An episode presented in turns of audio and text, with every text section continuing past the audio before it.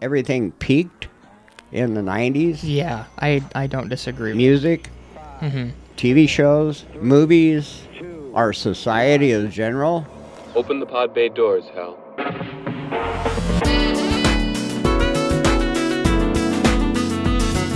One small step for man, not in Kansas City. You like Huey Lewis and the News? A date which will live in infamy. I'm sorry, Dave. I'm afraid I can't do that. Hello, everyone. Um, it is a beautiful September day. Um, I'm excited for fall. You know, um, horror movies. I start watching horror movies September 1st. Sometimes even in August if I'm feeling if I'm feeling funky. I uh, I love fall to death. Oh my god. I mean, I don't like to be cold, but I don't know. There's something about the vibe of fall and even into winter. By February, or more so by January, basically after Christmas, I'm sick of winter. But um, overall, I would say I like I like winter more than I like summer. Um, but fall, man, fall. I wish it could be fall all year long. Fun fact about Yakima: um, if you like fall and if you like spring, you're out of luck when it comes to living in Yakima because um, Yakima, Washington, because um, it seems as though, and I don't know, this could be the case for a lot of other places, but I'm in Yakima. I swear to God, it's just six months of winter, six months of summer, and that is it. Fall and spring seem non-existent as time goes by here in Yakima, Washington. Let me know if you can relate. Um, who knows? Maybe this is a global warming issue. I don't know, but um, God, it's frustrating. It's pretty much a desert here. Just six months of freezing my tits off, and then six months of um, sweating my balls off, and that is Yakima. So uh, I'm gonna enjoy this this fall season while it lasts, and um, next thing you know, it'll be freezing. Yeah. So welcome to the Clift Podcast. Hope everybody's doing well. Let me take a sip of my coffee here. What is this? Episode four? I think so. Uh, we're gonna be having my grandfather on today, Dan Roberts. It's a very special, exciting episode. Been wanting to have him on for a while, and um, we're going to be talking lo- about lots of stuff. We're going to be talking about old Hollywood and um, old cinema, old movies, old movie stars, um, maybe some, you know, talk about Norm Macdonald and things of that nature. Haven't recorded it yet, so we're gonna we're gonna see what we're gonna see what happens. I'm sure it'll be exciting. We want to talk to him about you know Clint Eastwood movies, old westerns, and stuff like that for a while because it's always fun talking with him about that. So stick around if you're interested in that, or skip ahead if you're extra excited for um, that portion of this episode. Um, and then we're going to be talking about uh, Norm Macdonald, like I said a little bit during the interview, and maybe um, I think in the outro specifically. Um, recently passed Norm Macdonald, comedian, legend. I'm very excited to talk about that. Um, talk about him. He's a very funny guy. I'm very sad that he passed away. Um, passed away today, actually, on, while I'm recording this, um, the 14th of September. Very sad. Um, very funny man. Very funny man. And, uh, you know, uh, I watched quite a bit of him, to be honest. So uh, it's one of those one of those few celebrity deaths that I can say that you know I can actually you know ha- had a had a bit of an impact on me. I, I don't typically like those people who use celebrity deaths to make themselves seem special. So I'm not going to be overdoing it, but um, it's somebody who um, who I have watched in my life, and I did have you know feel like I had kind of a connection with. Um, I would say, I mean, out of all of the celebrities in my life who have passed away, I would say Norm Macdonald, um, Alex Trebek are two that come to mind that were the like the the most saddening. Because I we did watch a lot of Jeopardy, um, and um, but yeah, Norm, Norm Macdonald is a sad one too. And then other than that, I would say maybe Robin Williams. Um, and I hadn't seen very many Robin Williams movies when he passed because I was still pretty young. But um, I remember that that was a big deal when he passed away.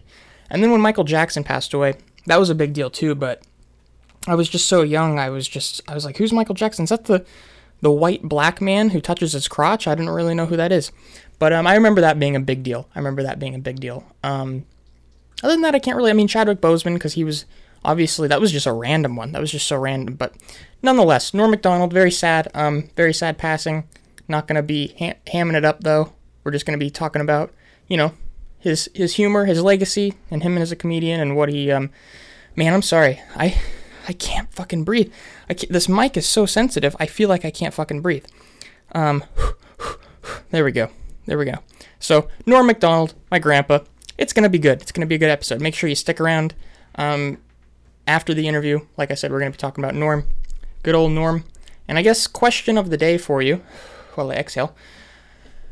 How do you think um, modern cinema, modern film, and comedy compares to that of the old? It's just something I've been thinking about quite a bit lately, and um, especially you know with Norm passing today, just thinking about how comedy has changed, and you know he very much so represents like that era of comedy where people just said, "Who gives a shit? Who's offended?" And um, I, I I can't help but wonder, you know, if if comedy is going to change for the worse, maybe it already has. So that's my question of the day. I think we're going to be exploring that subject today quite a bit. Um, I, I, do expect, like I said, to talk about old Hollywood with my grandpa and, you know, maybe the, how that compares to modern day cinema. So, uh, yeah, and then uh, I have a film recommendation. Let me take a sip of my coffee and breathe for a second. Mm. Maybe I could just lean back a little bit. Jesus Christ. Okay, so, um, yeah, film recommendation for today. We're to cheat two weeks in a row. Um, my new my new movie. I made a movie. I don't know if you knew. Um, it's called Driftwood or the Seashell. Um, it's my newest short film. It's about 10 minutes. Um, the synopsis A mysterious tape recorder washes ashore, giving those in need an empty canvas. So make sure you go check it out. It's free on this YouTube channel. You can go watch it right now. I don't even care if you leave this episode and go watch it. Um, I'm a filmmaker. That's what I want to do. I want to make movies. So make sure you uh, go check out my movies if you enjoy this podcast. Um, so yeah, go check that out. Um, appreciate everybody who's watched it so far and leaving all the kind words. It's been it's been really really um uplifting. So thank you to those who have seen it and have left uh, comments and reviews on Letterboxd and stuff. So it's been awesome. So yeah, make sure you go check it out if you haven't seen it. Please let me know what you think. That would mean the world. Um, and then yeah, I guess um, for this intro here, uh, this portion of today's episode, I just kind of wanted to talk about um, um some Marvel movies because I did watch um, Shang Chi recently, and uh, I, I, guess the Hawkeye trailer came out yesterday, and I haven't actually seen it yet, so I'm gonna be um, gonna be reacting to that not reacting. I hate that word. I'm just gonna be watching it, just watching it because I was like I hadn't seen it yet, so we might as well watch it on the podcast. If you're listening to this, might be a little bit of an awkward portion, um, but I'll make sure to narrate the trailer as it goes. Um, so hey, if you're listening, make sure you tune into the YouTube. You can uh, you can get video. It won't be so weird. Um, but yeah, so I saw Shang Chi. What did I think of Shang Chi? Well, um, I had no expectations for Shang Chi. Shang-Chi, sorry, I should make sure to correct myself. Shang-Chi in The Legend of the Ten Rings. I wouldn't want to sound too white. Um, so, yeah, I watched Shang-Chi and um, I didn't have many expectations going in. It didn't look that great to me, to be honest. It, it looked kind of. Um, what my theories were about Shang-Chi is that, in, in the current state of Marvel, is that Marvel is beginning to look more and more Disney as time has gone on and less and less like Marvel. And when I say that, I think it's it's kind of hard to express exactly what that means, but if you get it, you get it. You know, it's just if you've seen like me, like all of the new Disney movie trailers, you see the formula, you see exactly um, every how every one of like those live action Disney movie trailers, they're all like the exact same fucking trailer. They're all promote they they just all look like the exact same movie. And um, I've noticed that about the Marvel trailers lately. They're all marketed like Disney movies, especially Shang-Chi and especially Shang-Chi, excuse me, especially um, Shang-Chi and especially Eternals. Um, the first movies in like the in the MCU where they very much so are marketed like movies like Dumbo or Beauty and the Beast or things like that. They just feel the exact same. They have a Disney energy to them, not a Marvel energy. And uh, again, if you get me, you get me. If you don't, you don't. It's really hard to express exactly what that means. Um, but it's just it's just a vibe. It's a vibe that the trailers emote. And so my theory was that the movies are going to also be this way, and I was proved correct watching this film. And I'm worried now for um, Eternals because, to be honest, Eternals looks even more so um, like a Disney movie than Shang Chi um, did originally. Um, Eternals looks straight up just like Marvel has nothing to do with it, to be honest with you. Um, and some people would say that's a good thing, but you know, it's still still got um, Disney's claws in in the in the film. It seems as though that's that's the case. And I mean, an, an, one example to help further explain what I'm or try to help further explain what I mean is, I mean, just look at the Star Wars films. I mean, a lot of people seem to like, um, you know, the Force Awakens, and some people like the Last Jedi, some people don't. And then especially with the Rise of Skywalker. I mean, regardless of whether you like these new Star Wars movies or not. They're very Disney. They're very Disney compared to even the prequels and the originals, obviously. Um, and again, it's hard to fully explain what that means. You just kind of know it when you see it. Disney's vibe, Disney's, you can just feel their, the claws, the polished perfectionism of the Disney trailers and the movies. It's just, it's just ingrained in these movies. And um, I don't think that was the case for maybe pre um, Infinity War in the MCU. Um, I think that this is very much a new thing. I think it's been a slow transition, but I think with Shang-Chi and Eternals, it's going to be a huge, just a huge, um, huge leap forward in terms of um, kind of the MCU being pushed aside and Disney just taking over completely. Um, excuse my, this mic is just so sensitive. Sorry. so, yeah, and I think, like I said, that's the case with these newer Star Wars movies. Um, you may disagree, you may agree, I don't know, but it's just it's just a vibe that these that all of these trailers have given off and then some of the movies as well. And I think I think Shang-Chi like I'm not even convinced I watched a Marvel movie. I think we watched this 2 2 days ago. I'm not convinced that was a Marvel movie. I'm not even convinced that was in the MCU. It was so such a strange experience. I, it felt as though I had just watched um like a live action Mulan or a live action um Onward. I'm I'm I'm almost positive that was an onward live action adaptation. Um, it, it's it's just such a strange strange feeling, and I mean I, I don't think it's so much. I said this in my um in my Snake Eyes review, um, on Letterboxd. Uh, if you remember, if anybody remembers Snake Eyes GI Joe Origins, um, I think people are craving these kung fu movies more than Hollywood realizes.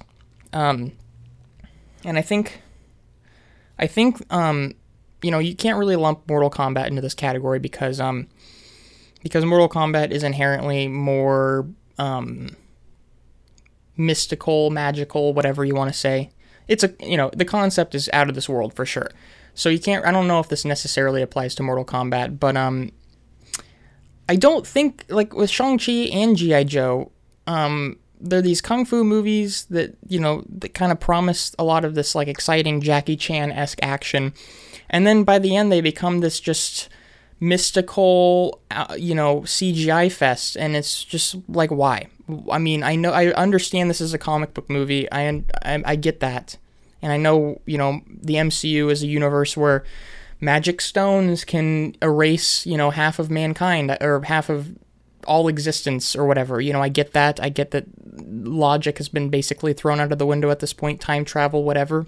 But is it too much to ask for just like a grounded kung fu fight action movie? Like even if it's in the MCU, and especially with Snake Eyes, I just I just don't understand. I don't know if anybody's seen Snake Eyes, but it was very frustrating because by the end of the movie there was just a giant snake there was magical rocks and it was just like why why why couldn't this just be like a grounded fun kung fu action movie? It could have been great. And i kind of wished the same i, I wished Sh- shang-chi would have you know done that as well. I mean again i can't really i can't really be as upset with shang-chi and mortal kombat as i can with maybe snake eyes but regardless i still don't think there was any reason for this movie to get as grand scale wise as it did by the end. It's just it's very frustrating. I mean, there's one scene, there's that bus scene that's in the trailer that's like the one kung fu action, you know, exciting scene. And then there's one more that gets a little bit bigger um, that you've also kind of seen in the trailers. And then that's it. And then the rest is just like a it's just a CGI fest with dragons and and magic stuff and explosions and dragons and did I already say dragons? I, I don't know. It's it was unnecessary. It felt very unnecessary to me. Like if if there was any movie that should have been more grounded, it should have been this one. Like I understand he wears the fucking rings on his arm and Uh, it makes him immortal, and he gives him all this magic and shit. I get that, but does it all? Does it need to get? Does, does, there need to be dragons? I guess that's my question. Does there need to be dragons? And I mean, I don't know. I just wanted something more grounded. I wanted I wanted it to be more small scaled. I wanted. I mean, you look at this movie. You look at Shang Chi, and um, you compare it to the first movie in this universe, Iron Man. And it's like we're here.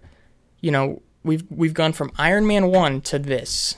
And it's I just don't understand why it's so necessary that we have to have you know these end of the world um, events happen in every movie now and there needs to be some huge action scene where they're riding dragons and shit. I mean, I just don't understand. We started with Iron Man 1 like the most one of the most grounded superhero movies in my opinion. And uh, now here we are, and it just feels unnecessary. It just feels so unnecessary. And I'm, and I'm a huge Marvel apologist, and I will probably remain one for at least a little while longer. Um, but it's I'm starting to get frustrated. I'm starting to get frustrated. If you know me, you know I love Marvel movies. You know I've defended them. You know even the last couple of years when pe- it seemed like a lot of people were kind of um, jumping off the Marvel bandwagon and starting to shit talk Marvel and you know be all pro DC. I was always kind of like in Marvel's defense, and and now here we are, you know, post Black Widow and post Shang Chi and post the the the new Disney Plus shows, setting aside Loki and I guess setting aside Falcon and the Winter Soldier too. So I guess more so WandaVision. I'm starting to get a little bit frustrated. I'm starting to see the things that people were saying maybe a year or two ago, and I'm starting to actually believe that to be true now. And then it's funny, it feels like there's a switch. It feels like some of those people that were kind of down on Marvel one or two years ago are now, you know, seeing Shang-Chi, seeing Black Widow are, are kind of more positive about Marvel again. So there's this weird disconnect for me with like the general audiences on these Marvel movies right now. I, I don't I don't fully understand. I don't fully understand. I'm very disconnected. Not to say Shang-Chi's horrible. It's not a horrible movie or even really Black Widow, I guess. It's just, I'm starting to get sick of it. I'm starting to get sick of it. Not even necessarily the Marvel formula, the Disney for- formula, and just the superhero genre also. I'm starting to get sick of it. Um, and I mean, I'll still show up. I'm still excited for Spider Man. You know, I'm not necessarily excited for Eternals, to be honest, because it looks like it's going to be the exact same thing as Shang-Chi for me. But we'll see. I mean, there's only so many times I can watch people shoot laser beams at an enemy and be interested, right? So I don't know. Um, I guess that's so I have the I'm, I'm I guess I'm in this weird place with Marvel right now. I have a very strange relationship with Marvel at this moment in time. Um, they won me over with Loki. They disappointed me with Black Widow, and I'm disappointed again with Shang Chi. So we're just it's just gonna we're just gonna have to see what happens. Um, I don't expect Eternals to win me around. I think Spider Man 3 will be a huge one. I mean, if they disappoint me with Spider Man 3, No Way Home, um, then I'm not sure how to feel anymore. I'm not really sure how to feel. I think, regardless of what happens, though, I am starting to feel that superhero fatigue, which I kind of rolled my eyes at for quite a few years. It took me a, a while longer to get to get fatigued with it. I'm starting to. I'm starting to. Um, and I think, and I think more specifically, like I've already said a million times, just Disney fatigue. I'm just getting t- I'm just getting so tired of it. It just it feels like I'm watching the same movie over and over and over again. And um, yeah, I mean it, it is a shame. I wish I, I wish I also wish I would have liked either Mortal Kombat or Snake Eyes, all three movies, which you know m- were definitely made to kind of you know um, I don't know if pander is the right word to you know Asian audiences and Asian um, box office um, box offices and, and things of that nature. They're definitely make. They're not really. They're not. Disney's not making movies for Americans anymore. They're making movies for China. I mean, let's be real here, and that's fine, I guess. Um, I just want a good movie. That's that's all I want. I wish. I wish. Um, I would have enjoyed Mortal Kombat or and, Snake Eyes, and in, in, this one. But unfortunately, I didn't really enjoy I, either uh, any of them. Um, I don't even know which one I would say I liked the most. Maybe Mortal Kombat, but all the things I liked about Mortal Kombat were all in the trailer. So it's tough. I wish I wish I would have liked one of them. Um, so I guess that's that's my Marvel rant. I guess um, I'm still trying to remain positive. Um, so what did I like about Shang Chi? Um, I guess, and spoilers. I don't know. I'm not really sure I could just end up spoiling something. I'm not really sure, so just be be aware that I might spoil something. I liked the main guy. Um, I don't remember what his name is. Um, there, it, there he is. I'm not even gonna try to pronounce that. I don't feel like it, but he was good. He was very good in the movie, better than I expected. I liked the the the, the actor who played the dad. Um, he was really good. Um, Ben Kingsley was in this movie. Um, I have no idea why. Um, he has almost no right being in this movie. It, it his role almost makes absolutely just no sense. But he was probably the best part in the movie. He was funny. He has this really funny bit where he's talking about how he um, saw Planet of the Apes and that helped him become an actor because he because he um, realized that there weren't actually um, real um, monkeys or apes in Planet of the Apes. They were monkeys slash apes that were acting. They were actors. They were acting monkeys. That was a really funny bit. I really liked that part. Does it make any sense? Absolutely not. But whatever. That was my favorite bit probably. And um, there were again the, the bus scene's good. The bus scene's really good. We got two cool action bus scenes this year, and Nobody and Shang Chi. So that's that's great. I just wanted more of it. That's the sad thing when you watch a, a, a scene in a movie like this that you don't really love and the scene itself shines so so um so bright because you just want more of it. It's almost disappointing that there's one really good moment because you re- you realize, "Oh, these are capable filmmakers that are, you know, we can get some cool shit." And it just it's unfortunate that there's only one scene that I loved. So that was a good scene. There was that, you know, that scene in the trailer where he's fighting that guy in the mask and there's the the knife that he catches mid mid fight. And that's a really cool bit. And other than that, like I don't know, there's there's some cool locations, there's some cool costume design. Again, it feels like you're watching a live action Mulan or a live action Onward.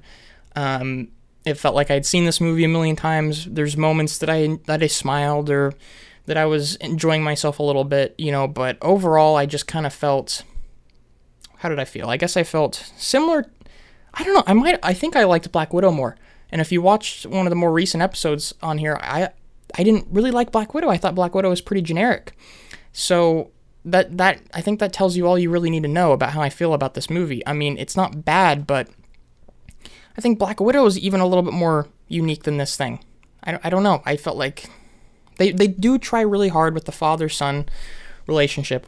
Um, they try really hard, but again, I mean, there's.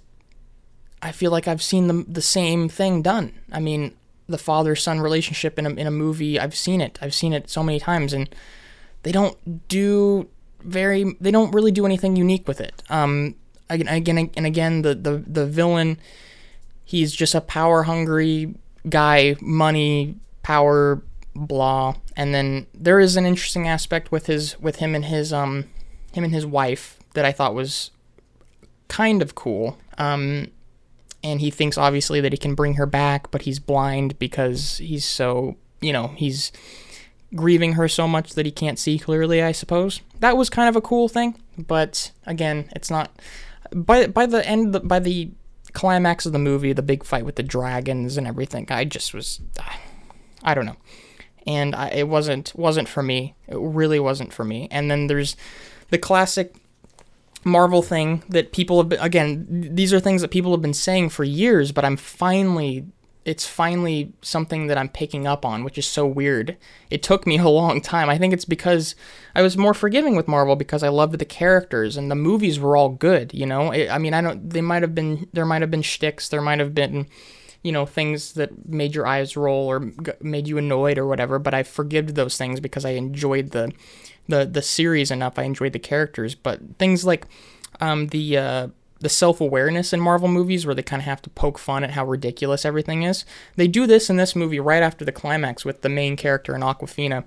They um they uh they're sitting at a dinner explaining the whole movie to their friends and it's like played off as a joke because it's so ridiculous and these and their their civilian friends are just like, "Oh, haha, that's so funny" or whatever. Um and that it that was the first time I was like, okay, that self awareness is annoying. That really does. That's that's it's starting to bug me, especially because this movie gets so unnecessarily big and ridiculous with the dragons and with the other realm and shit and all this stuff. It's it's unnecessary. It, it annoys me especially when they're poking fun at the ridiculousness of the plot when the plot didn't need to be ridiculous. It could have been more grounded. It could have been more simple. So yeah, I mean that's that's Shang Chi. Um, that's basically how I feel. I don't really have anything else to say. Maybe I'm being a little bit too hard on it. I don't know. Tell me what you think.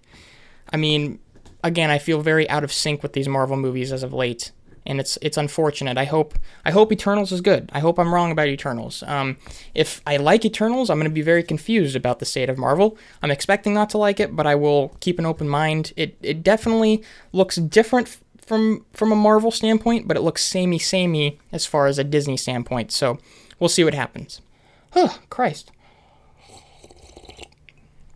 Yeah, so um I guess we'll watch the Hawkeye trailer because while we're on the Marvel subject, I spent fucking god, I, I spent like no joke, like 2 hours trying to figure out how to hook my recorder up to my computer to record the audio. It was ridiculous, but I figured it out. So, yeah, we're going to try out this um reacting thing on a podcast. Sorry again if, if you're listening to this. Um, I'll, uh, hopefully this isn't too awkward. Um, maybe this will be a fun segment. We'll see what happens. So yeah, I'm, I'm gonna I'm gonna watch the Hawkeye trailer. Never seen it. Um, the Disney Plus show. Hope it's good. We'll see what happens. Here we go. This is the first Christmas we've had together in years. I love you guys. It's supposed to be a I'm Christmas making movie. up for some lost time. Authorities are wondering if the masked vigilante who terrorized the city's underworld is back. Here's what I'm hoping. I'm hoping that um what's her face from Black Widow, the sister. I can't remember her real name. Um I hope that she is the villain of the series because they do set that up at the end of Black Widow. I hope they follow through with it. I think that would be interesting. The past has caught up with me. Should we be worried? No, no, it's nothing. I'll be home for Christmas. I promise.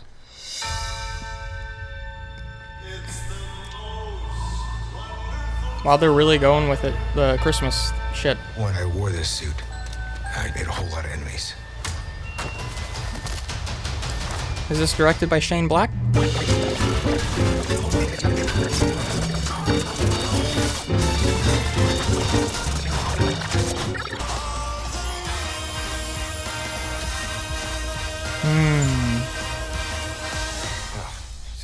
Christmas. Okay, well, they're really going hardcore with the Christmas aspect. I hope they actually follow through.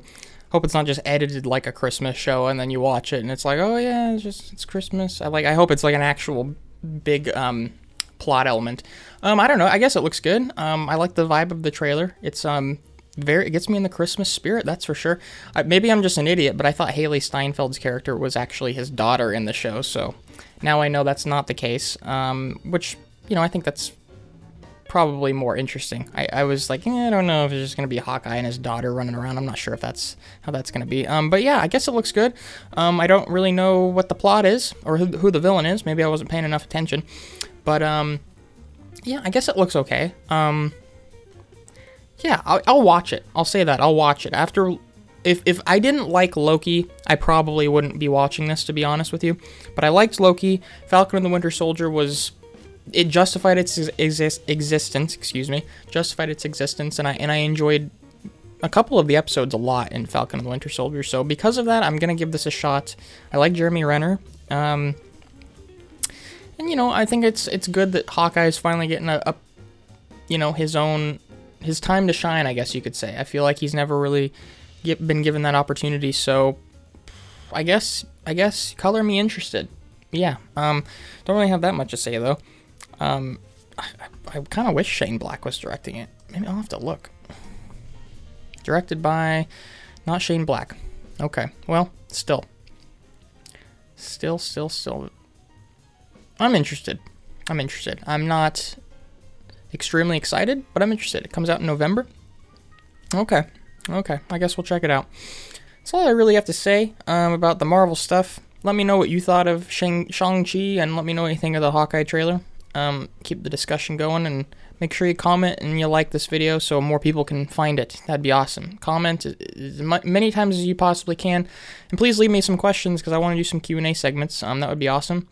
Um, so yeah, um, that's it. Um, we're going to be talking to my grandfather, Dan Roberts. Again, like I said previously, um, my grandfather. Um, this is a long-awaited episode. I've been excited to do this. It's kind of one of the the ones that I've been wanting to do the most since I even thought about doing my, my own podcast. Um, um, my grandpa is one of the you know the best grandpa you could possibly ask for. I would say. Um, he's um he's a man of many hats. He's a very funny person. He's uh, very fun to be around. Um, he's a he, he can he can tell some really funny stories. Um, in very unique ways. He's just an overall good presence. My grandpa, my grandfather.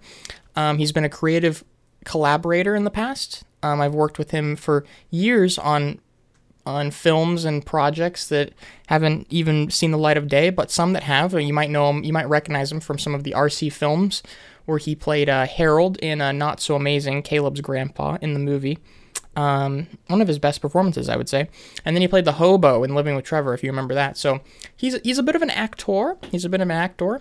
He's um he's a he's a creative, funny person, and um he shines in front of the camera. What can I say? That's why we keep casting him and stuff.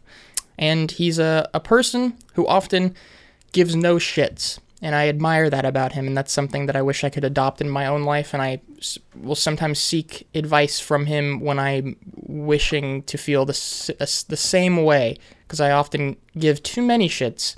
So sometimes I'll go to him and say, "How do I give less shits?" And he'll say, "Give no shits." That's never happened, but I mean, that's that's kind of like an exaggerated version of things that have happened. I, I do go to him for advice when I when I when it when the when it's necessary, and he'll say, "Eh, fuck him. Who cares?" That's more so what happens. And overall, my grandpa is a young person at heart. He'll always say he's he's always trying to maintain his inner child, and that's something I also hope to be doing when I'm his age. And uh, most of all, he's a dork just like me. So I hope you enjoy this conversation. I'm very excited to talk with him um, we've never done anything like this, so it's going to be fun. Um, I hope you enjoy. I'm sure he hopes you enjoy as well. So here is my dog's chew on. Lulu, can you chew on that somewhere else? So I hope you enjoy this conversation with my grandfather.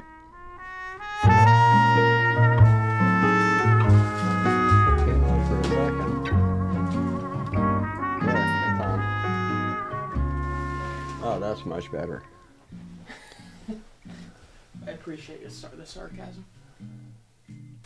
Artificial bushes don't help my appearance.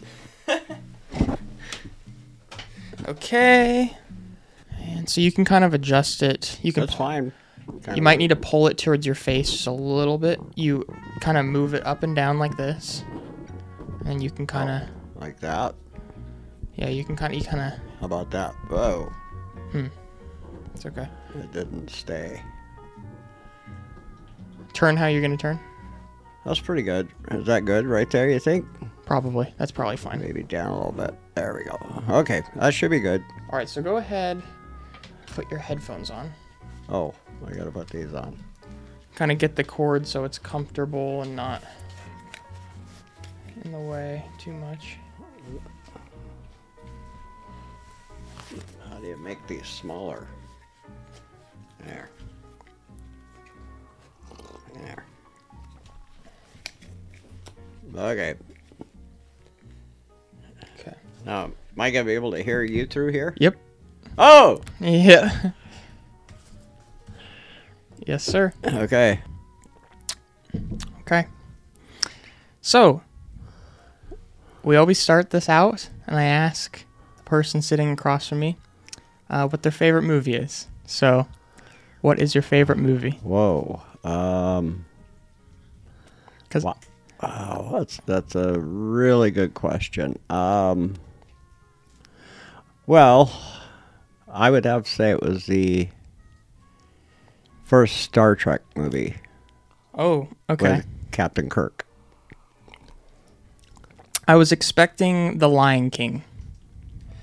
The Lion King is my favorite animated movie of all time. Okay.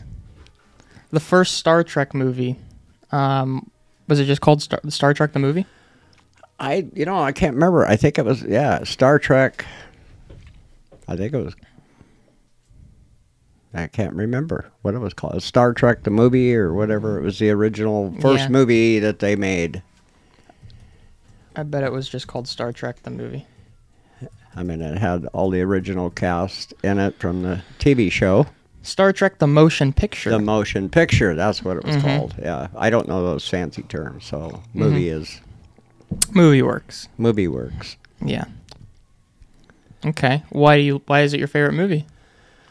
Because I was a huge when I was in junior high and Star Trek the series was on. Yeah. It was I used to rush home on my bicycle, Yeah. Which was like six miles, get home in time to watch Star Trek, which was on at like four o'clock in the afternoon. And yeah, because it was so far ahead of its time. Yeah. Are you uh I'm you- not a Trekkie. do you like uh Star Trek more than Star Wars though? Oh, 100%. Yeah. Do you think how do you think they compare though? Um, uh, Star Wars to me was more of like a fantasy. Okay. I mean, it was kind of a fantasy, the princess and all that, and I just never. I I saw the first Star Wars, and I really couldn't get into it.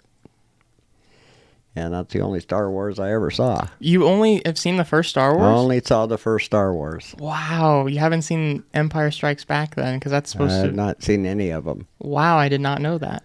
Yeah, I saw the yeah, I saw the original one at the theater, and it was good. I mean, you know, the special effects and all that. It was really good, but I just like Star Trek. The characters, Captain Kirk, Spock. Mm-hmm. You know, I thought, you know, because they were like on an adventure in deep space, not knowing what they were going to run into. They didn't actually have an, an enemy. They had, I guess, what the Romulans and uh, other ones with the weird faces. I can't remember who, what they were called now. But yeah, they. It was just better. Yeah. Did you did uh did Star Trek always feel more like grounded in reality for you? Or Well, yeah, because it was more realistic. Because it would be what it would actually be like if we could travel like that in space. I guess running Mhm. across new civilizations. I mean, going. What was the? What was it? The beginning of it. It was going where no man had gone before. Yeah. You know, so it would be what the what we would originally encounter if we had a starship and we go out deep in deep space. I guess Hmm.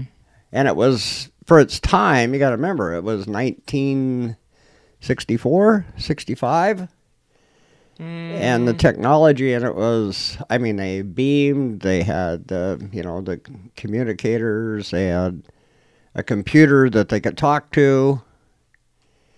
So yeah it was way ahead of its time. Actually a lot of there, I watched a special on history, and they said so much came out of Star Trek that they actually NASA actually Oh, developed. I remember you telling me that actually. And they're also working on the warp drive that the Enterprise Mm. had, where you can travel like speed of light. They're actually trying to develop that. Do you think we'll ever actually be able to travel at the speed of light or faster? I don't know because the human body can't stand the G forces. So You'd have to come up with something where humans could withstand the Yeah. G forces from it. Huh. But obviously, the aliens that are in our Oh, atmosphere have figured out because they they are traveling Yeah. faster than anything any technology we have today. wow. Okay, I like this transition because you just dropped a bombshell. You just said the aliens in our atmosphere. So obviously, you believe that there's aliens Oh, here there- among us. There's enough proof out there that yeah, you have to believe. Okay. Okay. Now, I don't, you know, the theories are well, they've been here since the beginning of time. They helped the Egyptians. There's all kinds of Yeah. carvings on the pyramids and things that, you know, it makes you wonder. Wow. Mm-hmm. And you and they still don't know to this day. Nobody can build the pyramids the way they were built. Right. I'm. And the pyramids line up perfectly. The the three pyramids line up perfectly with the three stars in Orion's belt. Down Yeah. to I mean it's perfect, right down to a millimeter. And they don't know how how how did they do it? Well, how many 5,000 years ago? hmm So, makes you wonder. Now, I'm not one that's going to say, yeah, they've been here for hmm thousands of years, but maybe, maybe not. But there is a lot of proof. I mean, if you, hmm I've been watching. There's been a lot on History Channel, Discovery Channel. They have video. They have, you know, all kinds. There's a lot of proof that you can't deny. I think our government knows way more than they're telling us. They it was a battle group off the coast of San Diego, and they they observed these tic tac shaped ob- objects flying around their ships, and so they had two fighter jets that were in the air, and they told mm-hmm. them to investigate. And they got pretty close. They had infrared and all kinds of cameras, and they took actual pictures of them. And then they went into the ocean at a high rate of speed Yeah. and disappeared. But they saw them for days. So there's, I mean, when your military is seeing stuff, you kind of got to go, oh, hmm there is something to this. Bob Lazar was the. He's a guy who. Um, I know the name. I can't remember who he is. Uh, he said that he he was um he was hired in the 1980s to reverse engineer extraterrestrial technology. Oh, Bob Lazar. Yeah, okay. Bob's Yeah, Bob he Lazar. worked. He worked in Area 51. Yeah, yeah, and he said that they have they had like a And he worked for that outfit called Skunk Works, I think. Skunk Works. Skunk Works is a it's a like a s- secret name for Hyatt like the B1 bomber and all those uh, planes that we have now that are what do you call it stealth Yeah, aircraft. yeah. He worked on a lot of that. Yeah, and he supposedly worked on reverse en- engineering. Well, I do think in Roswell, Yeah. and there's been a lot of proof that's come out. There was I watched a two-hour special on it, and they interviewed these people in Roswell were, that were there at the time, and they interviewed the God, I can't remember his name now. Jesse. Uh, it's a French last name, but he was a colonel, Mm. and he finally, when he got older, he told his story about what he found, the material, the bodies, all of it. And they said they took everything back to Area 51, and then they put it, uh, they moved it all to Wright, Wright Patterson Air Force Base, which is in the Midwest somewhere. Mm. So yeah, I mean, you got military people telling you, Yeah, yeah. And then you got I can't remember his name, Lou, is it Lou Elizondo, I don't know. who was the head of he was big military guy, and he was the head of the investigating of UFOs for the government, and he kept going to Congress, he kept going to the Senate, he kept trying to tell people they have evidence this is real. We need to. It's a national security issue hmm and they blew him off and wouldn't listen to him. And so he quit. He still has his high security. I mean he's got like a top highest security clearance you can get. And he did a, a special tv thing for a while but he couldn't they asked him direct questions. Can you share? He goes no i'm under i i can't share things but i know things. Yeah. and he, they asked him, "Does the government have extra extra extraterrestrial technology?" And he basically said yes. So Hmm. Yeah, I don't know. I I don't know.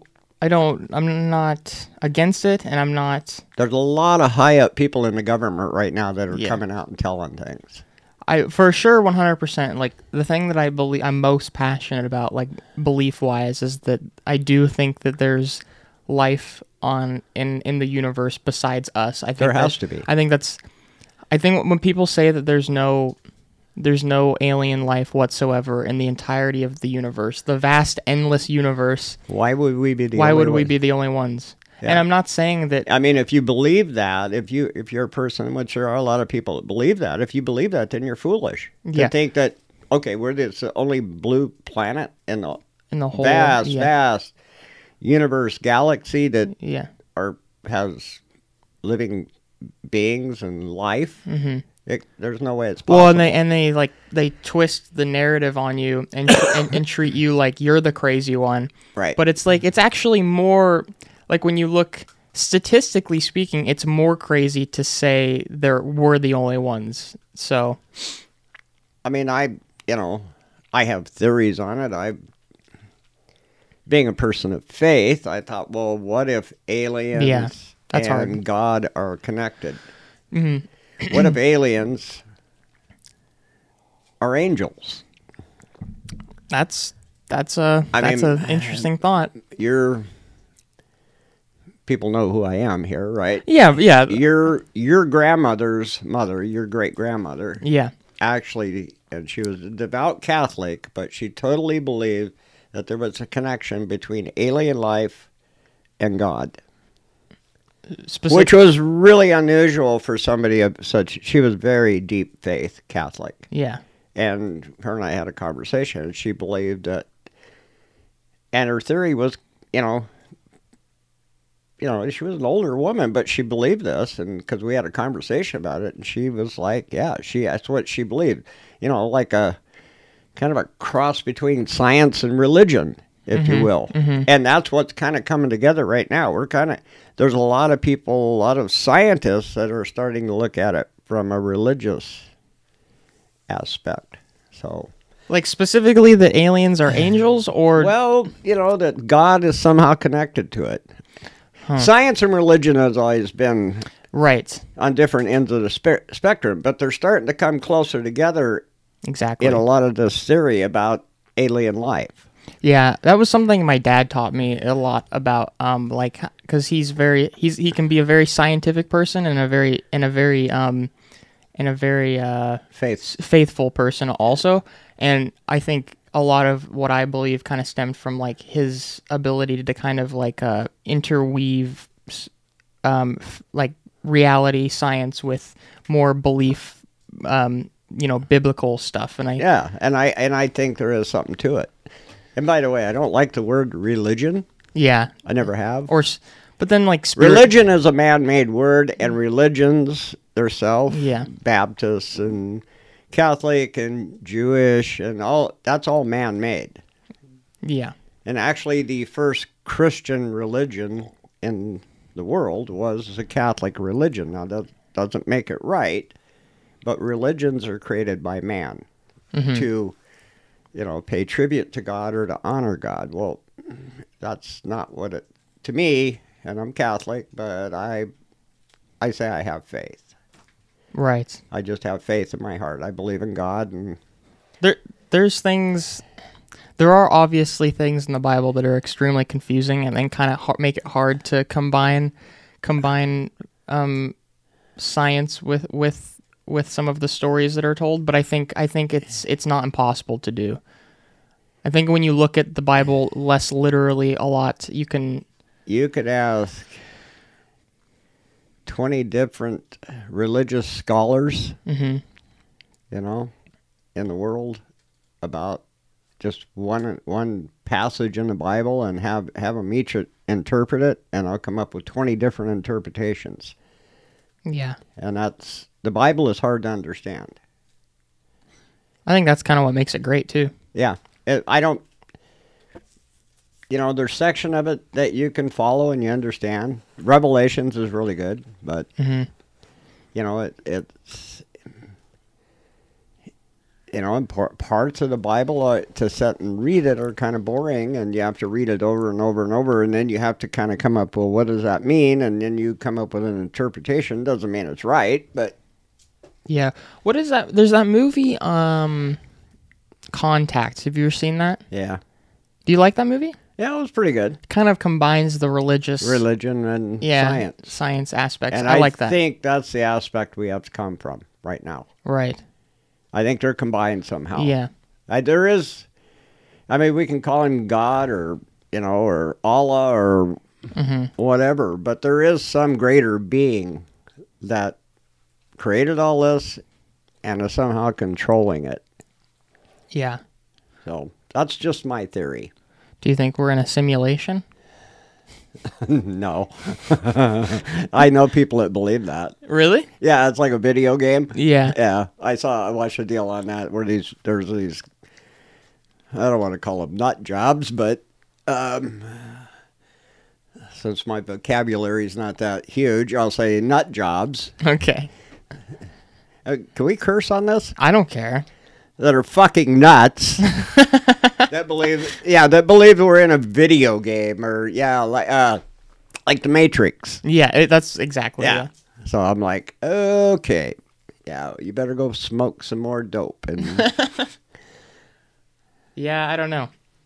I've heard the argument that um that like um the belief that we're living in a simulation is just kind of like it's a um it's the exact same thing as believing in a god and having a religion essentially but without without all of the consequences right, yeah. because it's essentially everything's meaningless this well, is just yeah. a game If we if there's no consequences in life, hell, you just go out and do whatever you want. right You know. right And so- when you die, then you die, and it's all over. See, and I don't believe that. yeah Mm, yeah that's You know, I tend to believe there's an afterlife. I, I believe that there's an mean, afterlife. And not sound corny to your audience, but it's okay. my faith, your grandma who passed away 11 years ago, Mhm. I talk to her every day. Well, I mean, how do you how do you just sit there and recon- reconcile with the fact that, um, like, say you were an atheist, right? What are you gonna? You just so for eleven years you're just this is just you're just gonna accept the fact. Oh yeah, I'm, I'm never gonna see her again. This is all over. It's Nothing- over. It's I mean, maybe it's. I, I think it's the the beauty of like the maybe the the hopefulness and naivety of human beings. Maybe I'm going to move to Vegas and become a pimp and a male dancer, you know? yeah. What are you gonna do? Yeah. well, I just yeah. I mean, like I feel like you have to hold on to it. You have to hold on to things. Yeah. You know, I mean, Otherwise, I don't know.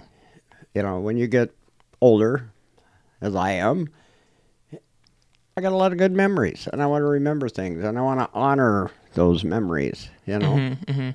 and I just I think that's just what you're supposed to do. hmm Well, what else do you do? Yeah. Well, you're supposed to live life. You're supposed to pe- treat people the way you want to be treated. Yeah. You know, and I tried to treat people good, unless they, you know. I mean, if you want to shit on me, I'll shit right back. But that's just the way I am. Yeah. I think we got here from uh, Star Trek. Yeah, I'm pretty deep. Yeah, we went through UFOs to aliens to religion, the afterlife, all the way from Star Trek. Well, so Star Star Trek is your favorite movie.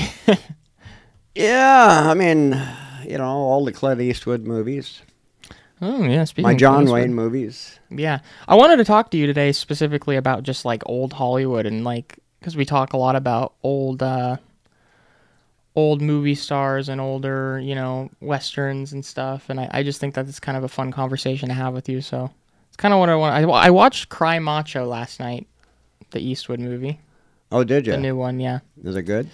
I didn't love it, but it's not bad. I think maybe you'd like it. Did you ever see the Mule? Yeah. Did you like the Mule? Oh yeah, we saw that together. I think. Yeah, it was We it was pretty good. It was pretty good. Believable. He's getting old though, you know. Yeah, he's getting up there. He's getting really old. He's 91 now in this new movie, I'm pretty sure, so. Yeah, he's he's getting up there in age. I mean, Yeah. you got to admire the guy at 91 years old. He's still making Yeah. movies Yeah. and directing and probably producing and Mhm. Right. so It's I, I you still need to watch Richard Jewell because I mean, I think it's easy to watch like The Mule and Cry Macho and and think, "Oh yeah, Eastwood you know, he's an old guy, he's making these these old person movies, they, you know, but then you watch Richard Jewell, which is his last one, and it's such a it's such a fast, like energetic movie. It's so well made. yeah. You need to watch that movie. Maybe I maybe I just think Clint should just maybe not be in his movies anymore because he's just he's really old. So Yeah, I mean, I can see that because I like to remember him. You know, back Yeah. his Dirty Harry days, and well, it's crazy. You look at like I watched Gran Torino recently too, yeah, that's a great movie. and that movie was 2009, I think, and he looks so old in that movie, and I'm like, crap. Uh, he, you know, he was probably in his seventies then, 2008. Yeah, seven. Yeah, but it was a believable movie. You know, yeah. It was a. It was. it was a movie I think that needed to be made because it, Yeah. you know, bigotry, racism, all that crap. But not, I- not that I think there's a lot of racism in this country. There's not. Yeah, but it, it's a, it's a. I don't think Gran Torino could could have been made in these last like. I think that was one of the last opportunities to tell that story. Well, yeah, they're not. Yeah, they're all the movies that are being made now are politically correct and yeah, not a lot of violence and not a and you know they're just they're boring. yeah, yeah. Well, it's like it's like uh, the days of movies with very imperfect main characters. I feel like are coming to an end Yeah, yeah, because that's what I love about. I mean, he's obviously. It's supposed to be funny in Gran Torino, but they're not. It's not like pro. It's it's it's very much a critique also of the character. I think. yeah. It's more of a critique of him. Yeah. because he fought in the Korean War. Yeah, yeah, yeah. and then he's got a bunch of Koreans living next door to him. So it wasn't really about racism. No. It was just you know. It's because of you know what he went through in the Korean War. I think it's about it's a it's kind of like a an examination of like that old fashioned just kind of acceptance of all of those like you know those uh um, racial slurs and all of these things that, Oh, that are that are you know that like in hindsight are funny but then he becomes friends with these people and then he starts thinking okay well I should probably stop being an asshole now. and then he So- died and then he died for him yes yes. So the ultimate which i thought was it was a great ending which is why it bothers me really bad when people um when people uh because a lot of people hate Clint Eastwood. a lot of people hate Clint Eastwood. So it bothers me because, I mean, he's he's making a movie critiquing that. He's not. the thing know- about clint eastwood is i think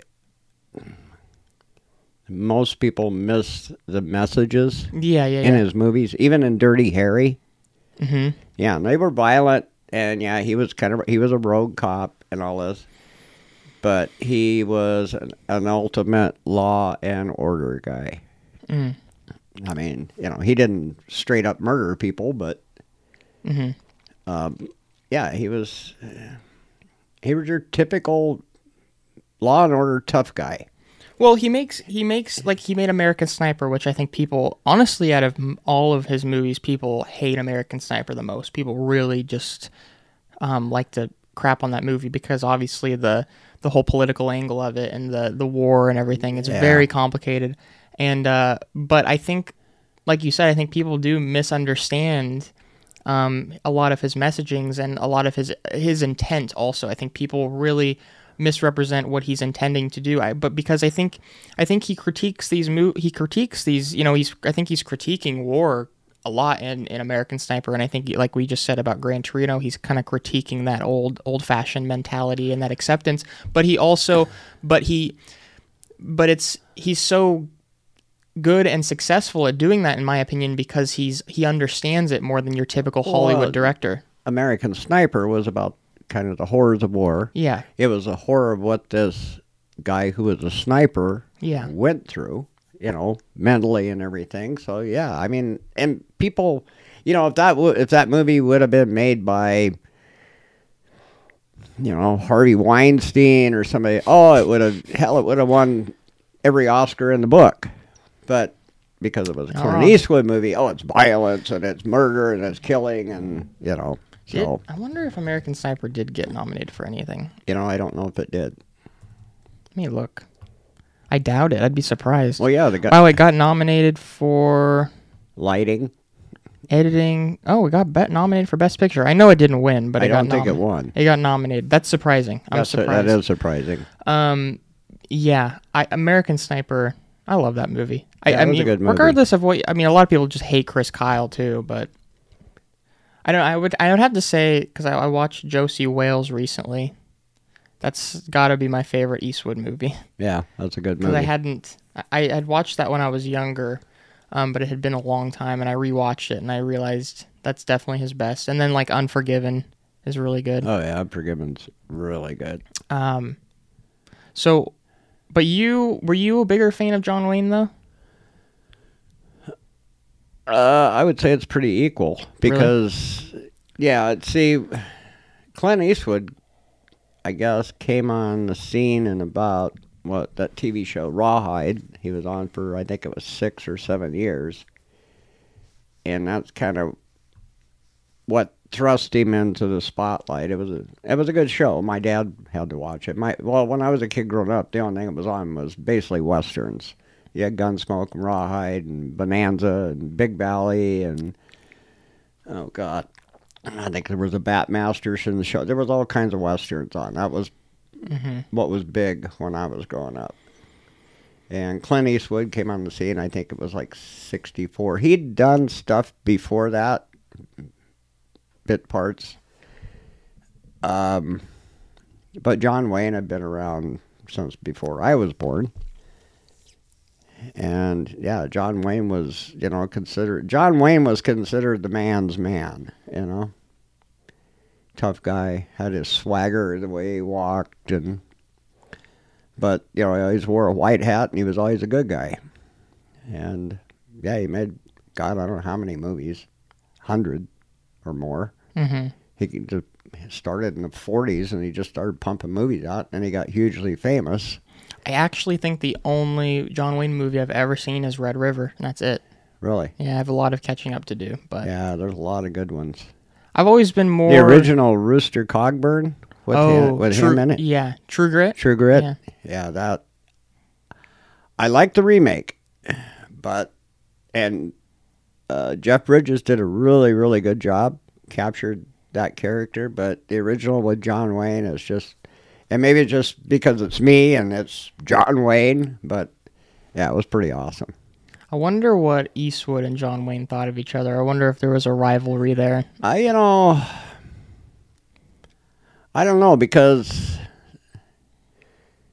Clint Eastwood started. He was getting starting to get famous about the time that John Wayne was getting older, coming mm-hmm. towards the end of his life. So, um, I mean, I don't know if they knew each other. If, I'm sure they did, but Yeah.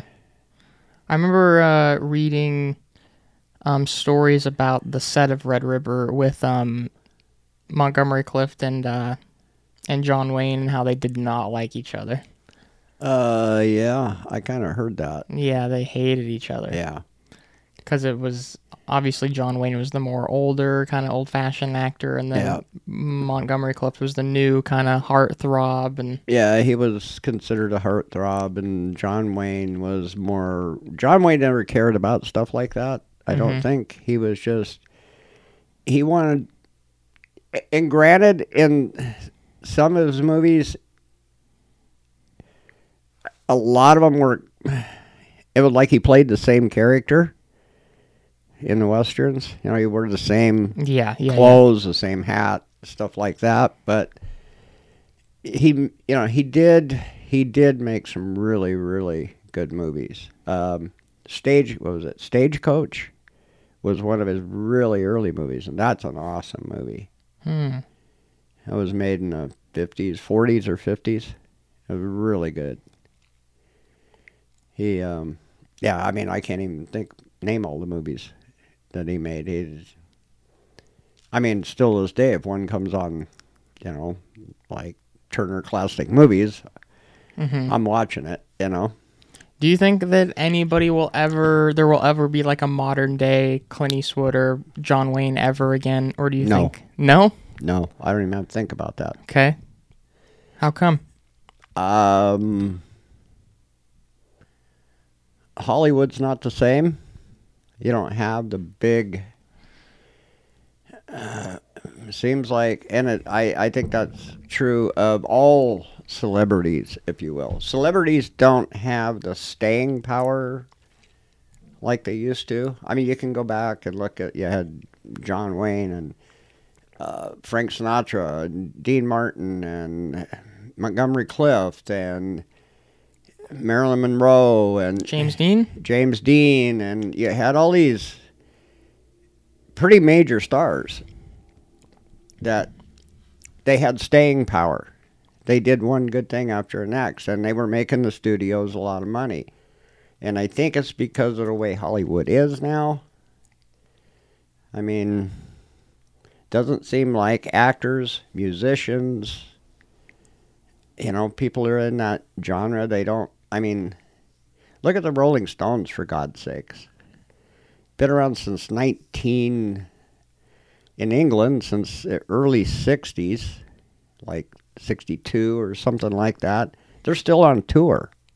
They need to retire. They still sound good. Yeah. And they're selling out arenas. Young people like you are buying $1,500 tickets to go see them Yeah, that's crazy. because they still sound good. They still, Hmm.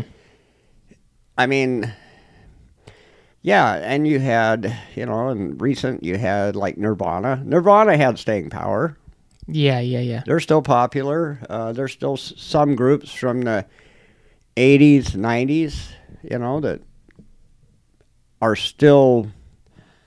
I don't think a lot of them are still doing music, but they they they made an impact Mm-hmm. to where now they're still they have a following still. And but I'm like uh Ozzy Osbourne's son. I heard him he, he he's on I can't remember his first name. Mm. I don't know. He's he does um well, he's got Ozzy and Jack's big tour, and they tour all over and go all these places. It was funnier than hell, but he also has like a paranormal ghost hunting show. Oh, really? But he did an interview, and they were talking to him on some show, and what he said, I believe, and he's he's not. I don't know. He's he's probably in his mid thirties, early forties. I'm not sure. Not a, still a young guy, and he said that we. He says we as society. He goes everything peaked in the 90s Yeah, yeah. and has been downhill since. I I don't disagree with that. And I totally agreed with that. And he's right. Music, Mhm. TV shows, movies, our society as general. I mean, look at all the crime and crap that's going on now. I mean, it's well, and, yeah. but he he's right. We peaked, especially, you know, like music kind of peaked, and now I, I somebody somebody gets on YouTube and sings a song, and they're popular for five minutes Mm. until the next one comes along. That's not. Yeah, that's tough because I definitely agree with music, especially. Uh, music, especially, is I I you know you have all these like you have American Idol and you have The Voice and stuff. Well, nobody gets famous off of them. Mhm.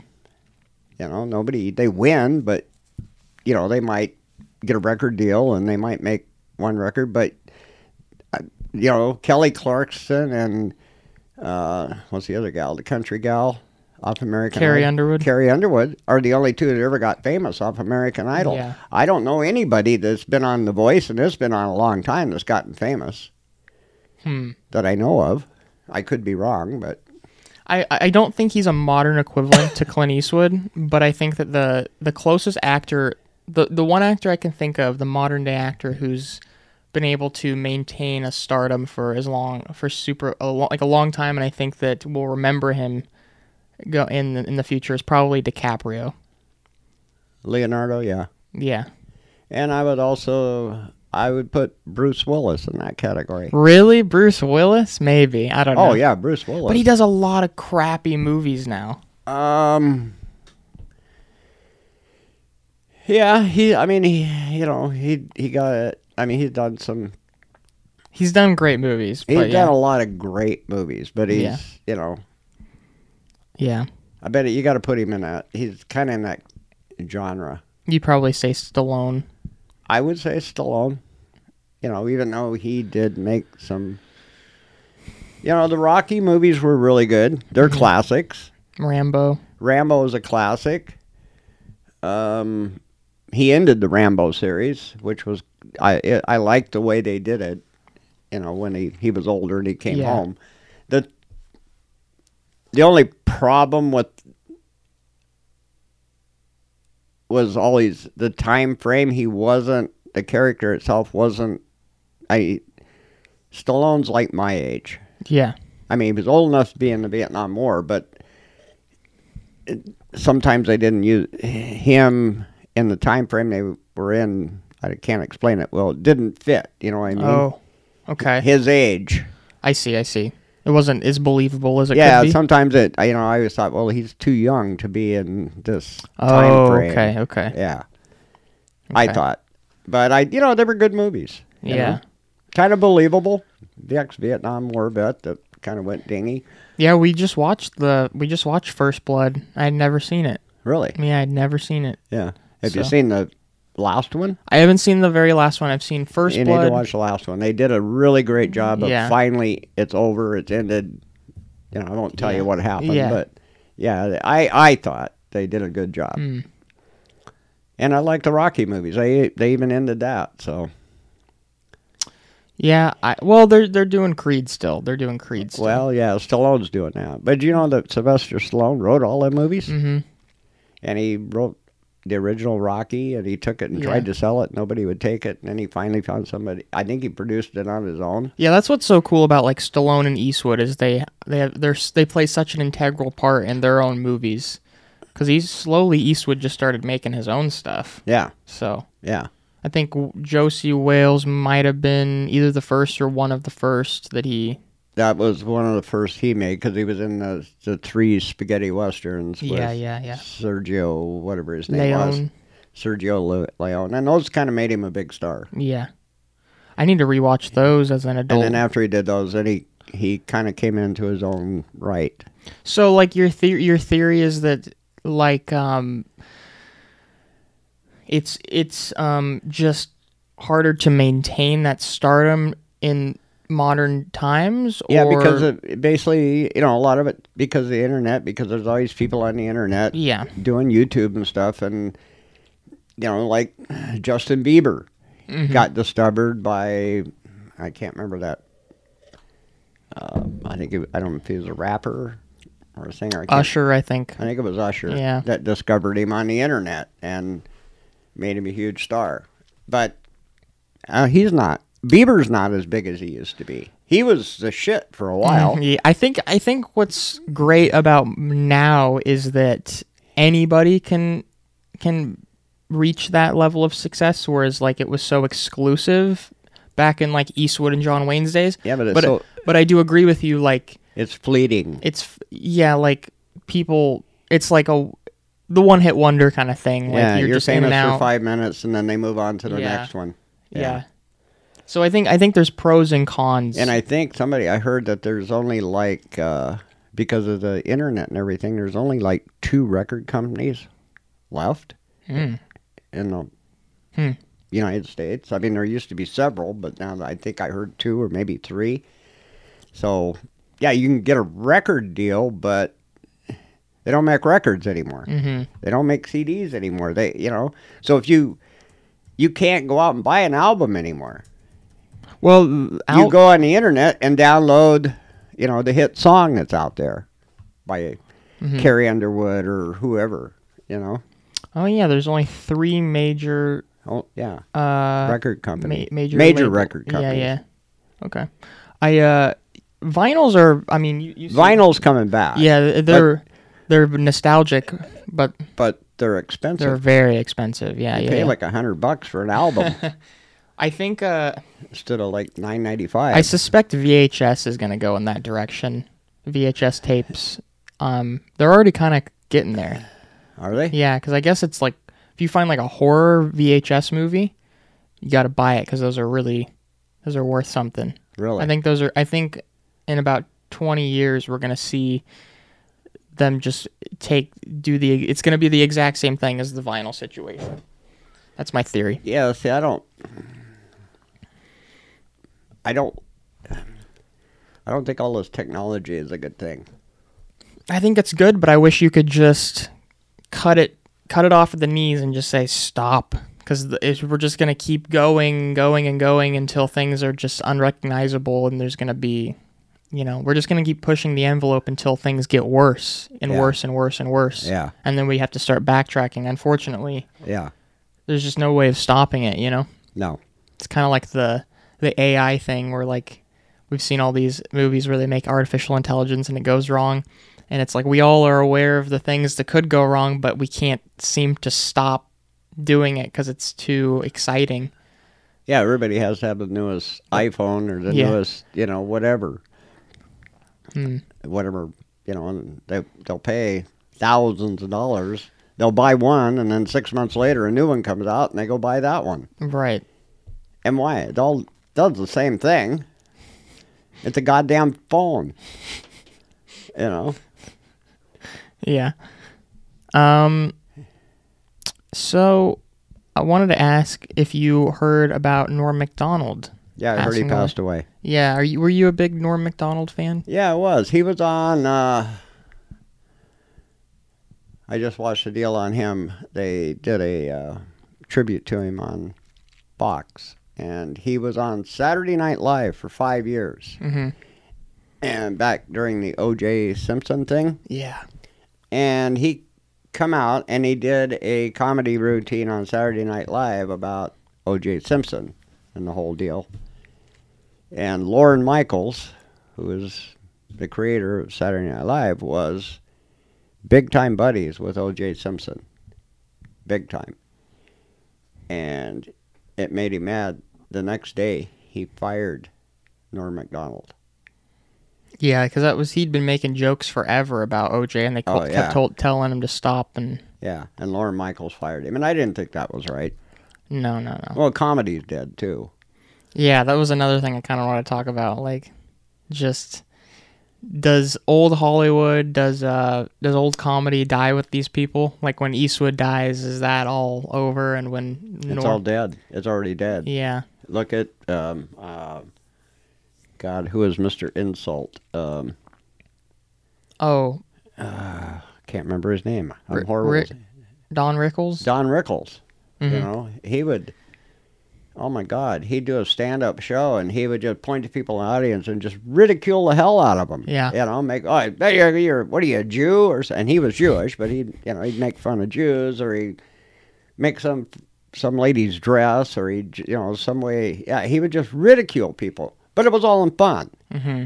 because the real side of Don Rickles, he was a very nice guy, but that was his style of comedy, and it was hilarious. That's all gone. You can't do that anymore. It's you can't do that. You might hurt someone's feelings. You might Mhm. insult somebody. You you know. Yeah, You know, so comedy's kind of dead. a lot of comedians nowadays don't seem to have much of a backbone. It's it's usually the older ones that have to like Yeah. like if somebody gets you know um mobbed you know because they said something that people didn't like yeah. um it, it's unfortunate that some of mo a lot of the younger comedians especially will just um add to the to the to the mob stuff. So Yeah. it's usually the older comedians that either don't say anything or stand up for them. Yeah, and their style of comedy, I mean I mean if you if you're watching HBO or something like an HBO show comedy special, yeah, they use, you know, colorful language, hmm but even that's starting to kind of die down a little bit. You know, they're not as they don't go up, you know, never cross the line, but they don't go up to the line. You know what I'm saying? They're they're so afraid that they're somebody's going to get offended. Well, if you're going to get offended by going and seeing a comedy act, don't go. i don't think comedy's for you if that's the case Yeah. yeah Yeah. So yeah, it's there's I watched uh I watched one night the other night on Amazon. The guy was hilarious. He in fact he reminded me of Don Rickles. He was eh, he was probably in his late forties, but God, he was funny, and he was ad libbing and picking on people in the audience. And Mm. Did you ever watch uh, the Last Comic Standing with Norm Macdonald? Because that's how kind of I I found No, I don't. no. I don't. I think I watched that show a few times, Yeah, and for the most part, I didn't find any of them funny. yeah. Most of them just. They just sucked. I think I think Norm talked about after the fact that he it was kind of tiring because he had to fake laugh a lot of the time or yeah, something. exactly. Yeah. It's just kind of the same it's like the same uh I don't know, copy and pasted kind of routines that Yeah. they do. Do you know who Josh Blue is? Mm. He is a comedian. He has cerebral palsy, Mm, I don't I don't know. and he's hilarious. He was just on America's Got Talent, Oh. but before that, he was on. He won the last comic standing. I don't know, a few Oh, years did back. he? Okay. and he's you know like this and he's you know he's got really bad cerebral palsy and he's funny but i remember watching him on last comic standing and his whole routine is about funny things about having cerebral palsy okay?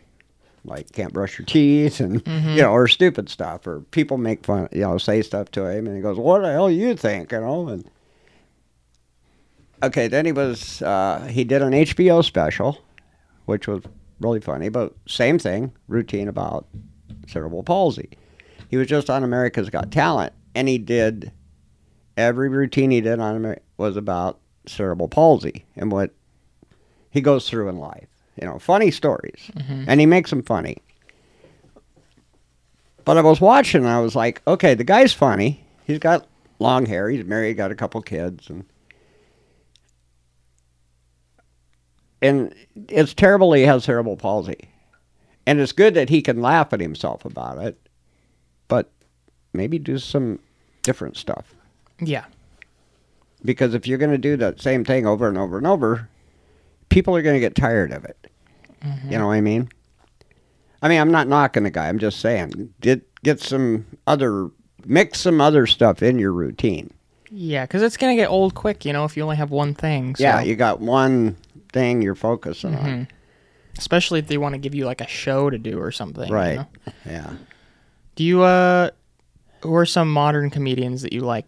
Do you Rickles. that are like still alive though? Is he still Oh, alive? No, he died. Still alive? Oh, God. Um, well, George Carlin, Didn't he pass away? he passed away. Oh. He, I love George Carlin. yeah. You know, he, I, the guy was hilarious. He, you know, he had routine about my stuff, Yeah. and I gotta, I have so much stuff. I gotta buy a bigger house so I can get more stuff to put in my bigger house. You know, it was just in a way the way he has routines were. Lewis Black, I like. Louis He's still alive. Black, I don't rem- He's trying to picture his face. He's kind of political. Yeah, old ones. There's not many old ones. I mean, they're all.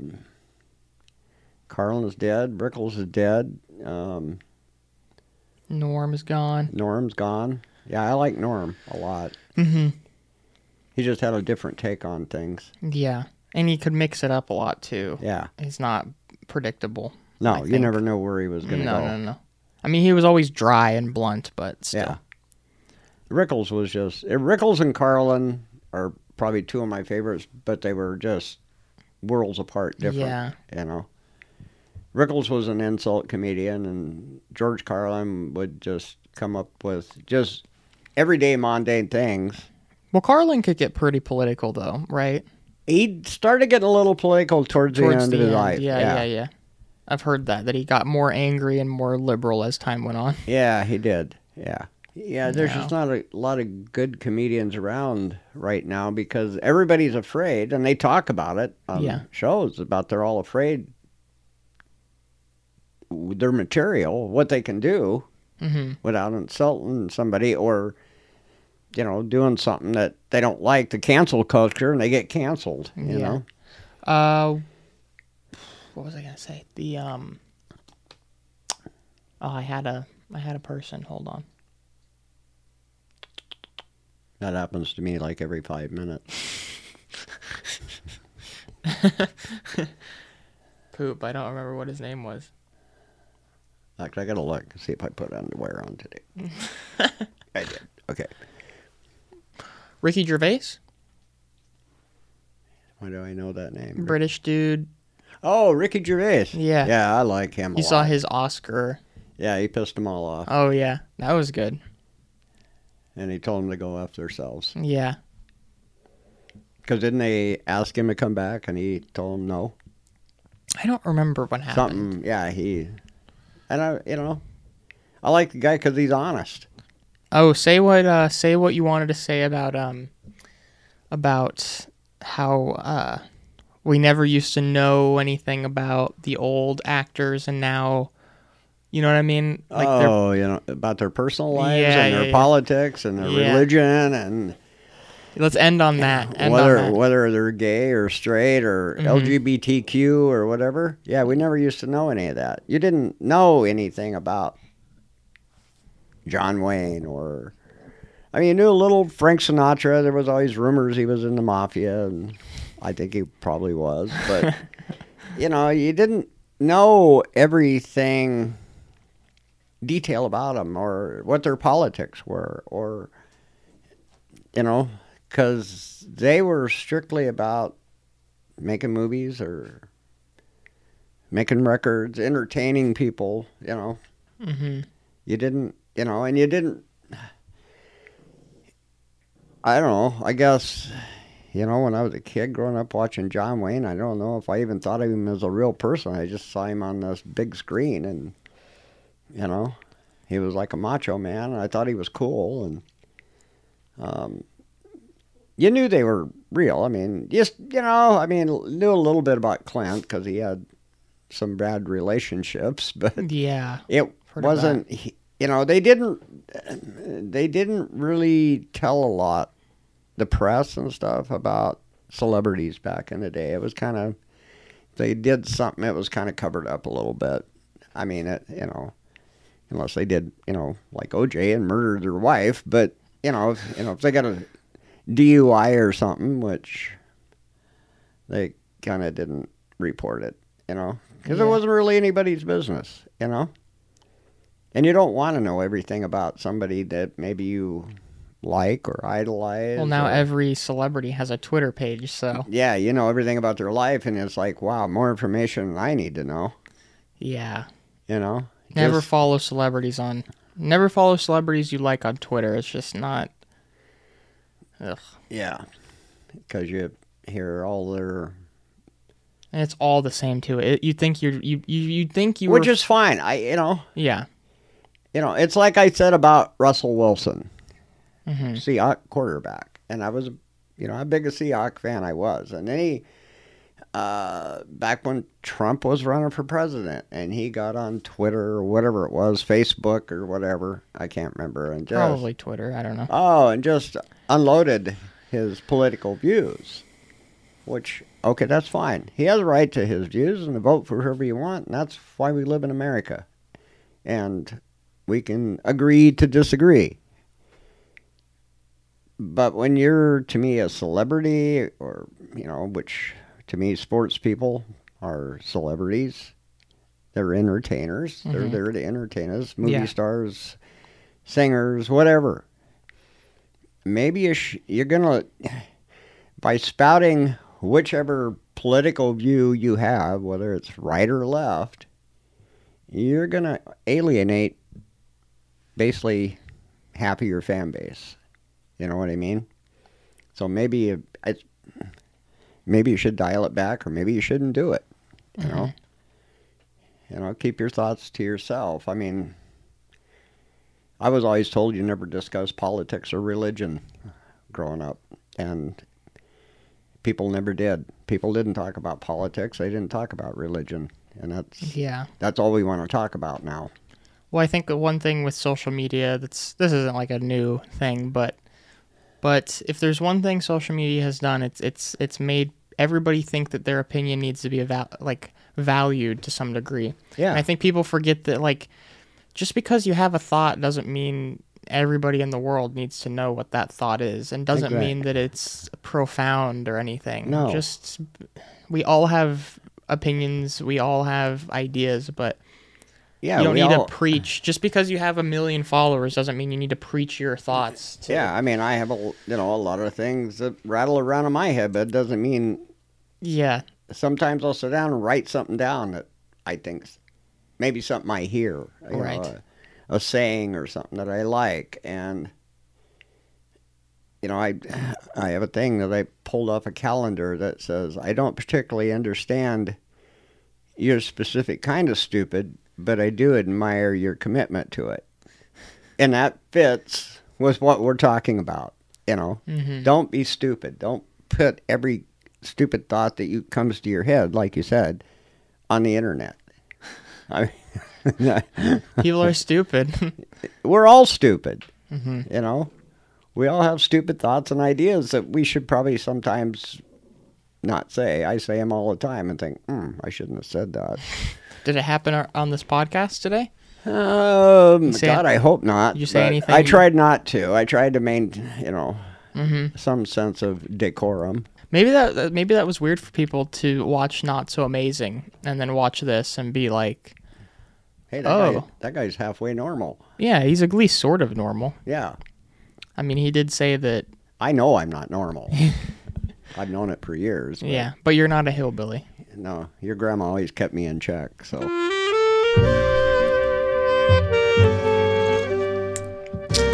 Okay, welcome back.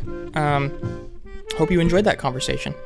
Hope, hope really hope you did. Um, I'm I'm happy to have been able to get a podcast out there with him. It's been something I've been wanting to do for a while, so I hope it was hope it was good. I hope you enjoyed it.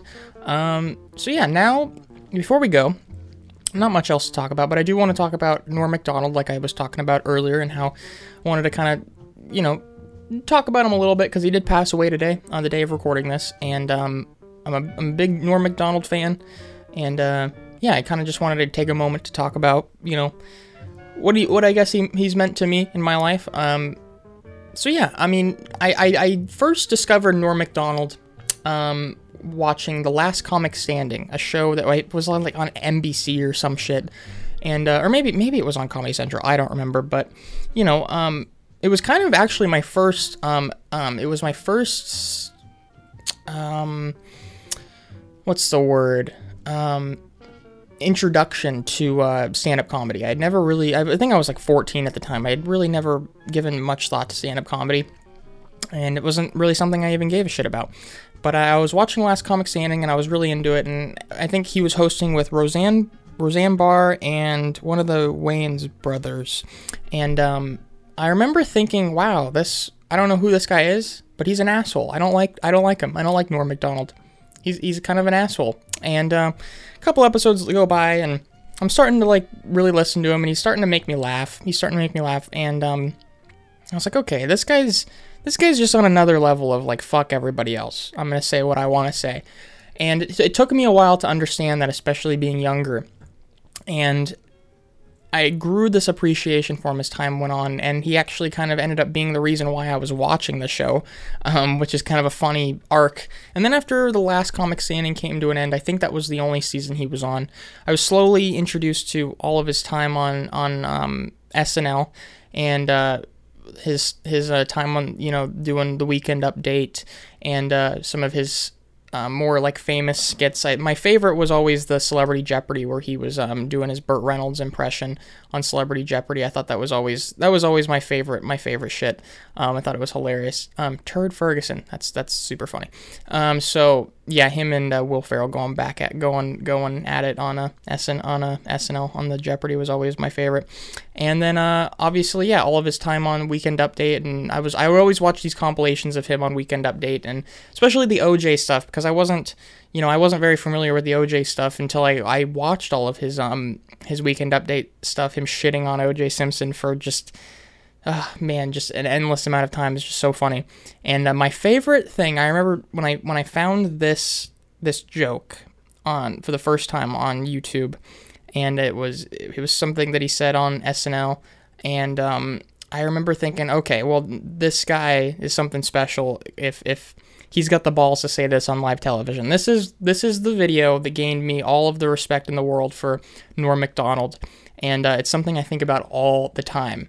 Um, and and if somebody asks, um, you know, what what I feel like this is the perfect representation of Norm. Um, and it's probably his one of might have, might be his most famous his most famous line. But I feel like if any if people don't know who Norm Macdonald is, this is like the joke to show them. And uh, I also think this might just be like the most ballsy, most hilarious joke ever told on television. So here it is. Thanks, I'm Norm Macdonald, and now the fake news. Well, it is finally official. Murder is legal in the state of California.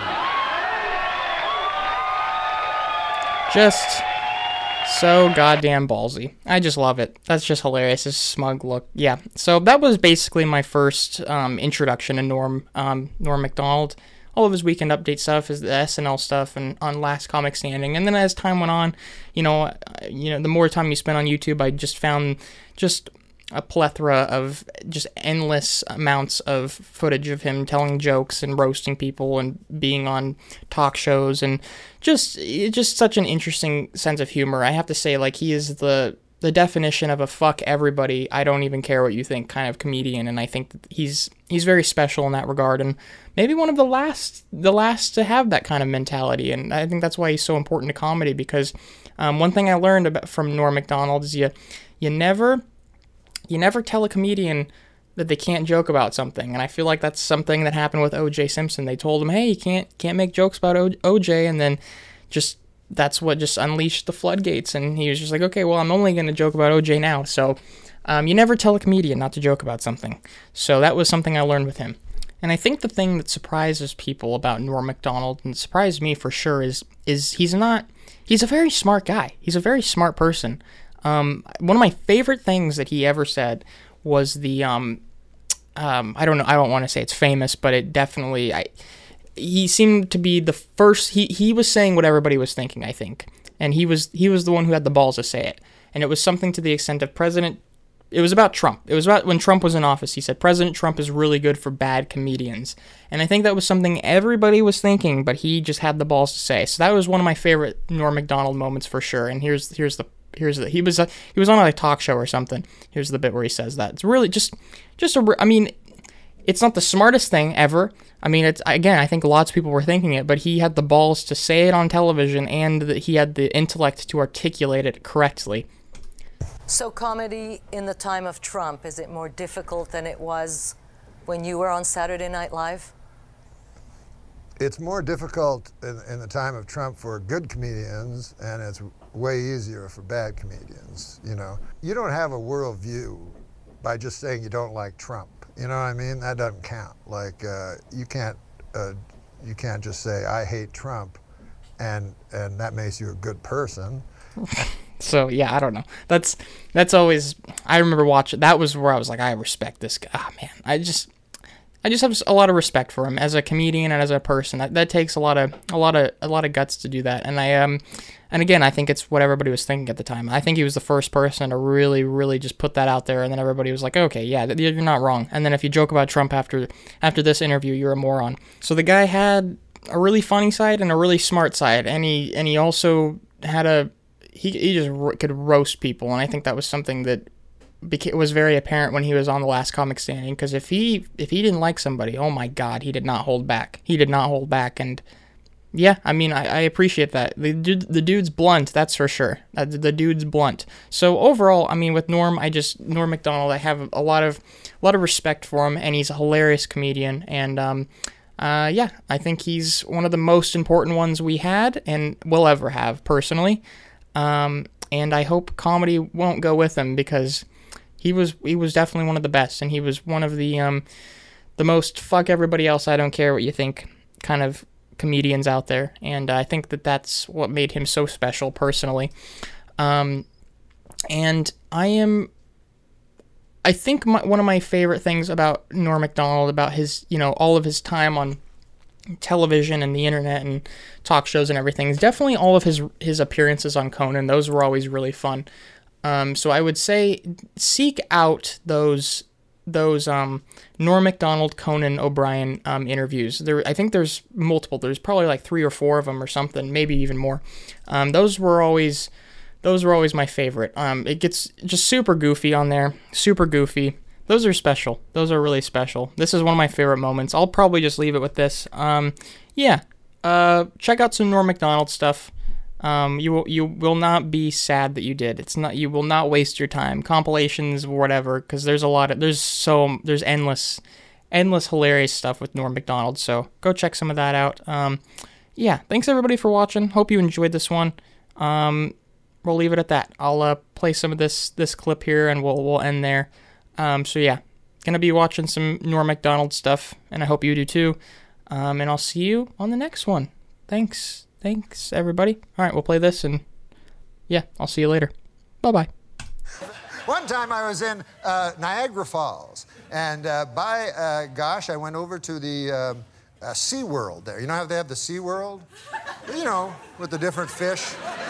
You know.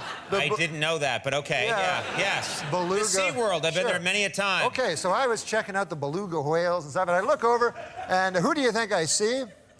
I hope it's that guy. No, it was uh, uh, it was just an attendant, but uh, but he showed me to the place I wanted to see, which is where they feed the, the little baby dolphins, because I love dolphins, you know. And uh, who do I see there but Jacques de Gatineau? And here he is, he's feeding the baby dolphins. And I go up to him and I go, Jacques de Gatineau, I, I feel shame for you. You were our hope.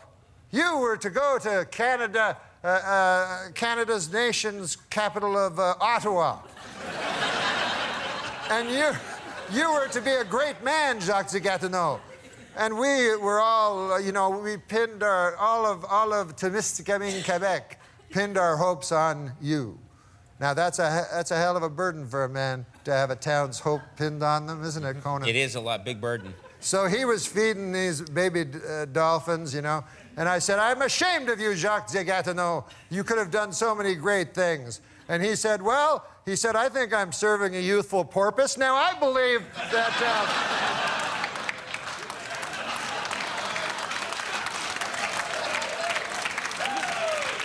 No! No! I knew that was going to happen. I knew that was You going to happen. don't encourage that. It's like that was a 40-minute story. It's like somebody. Youthful porpoise? youthful porpoise. Yes. Not porpoise. I don't know. Good God. I know. That was, that was way out of line. No, that was way out of- Who are Like you to somebody saying- criticize Oscar Pistorius? It's like somebody saying, I got to show you something. They take you on a four mile hike to show you a dog turd.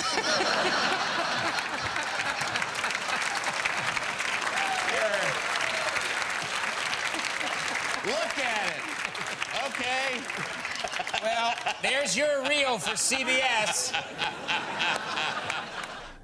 Cue music.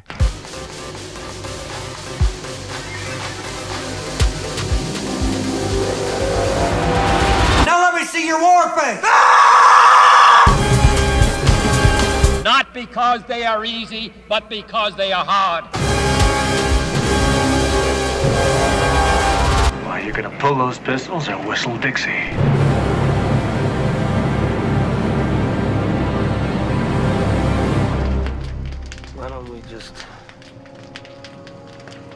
Wait here for a little while? See what happens.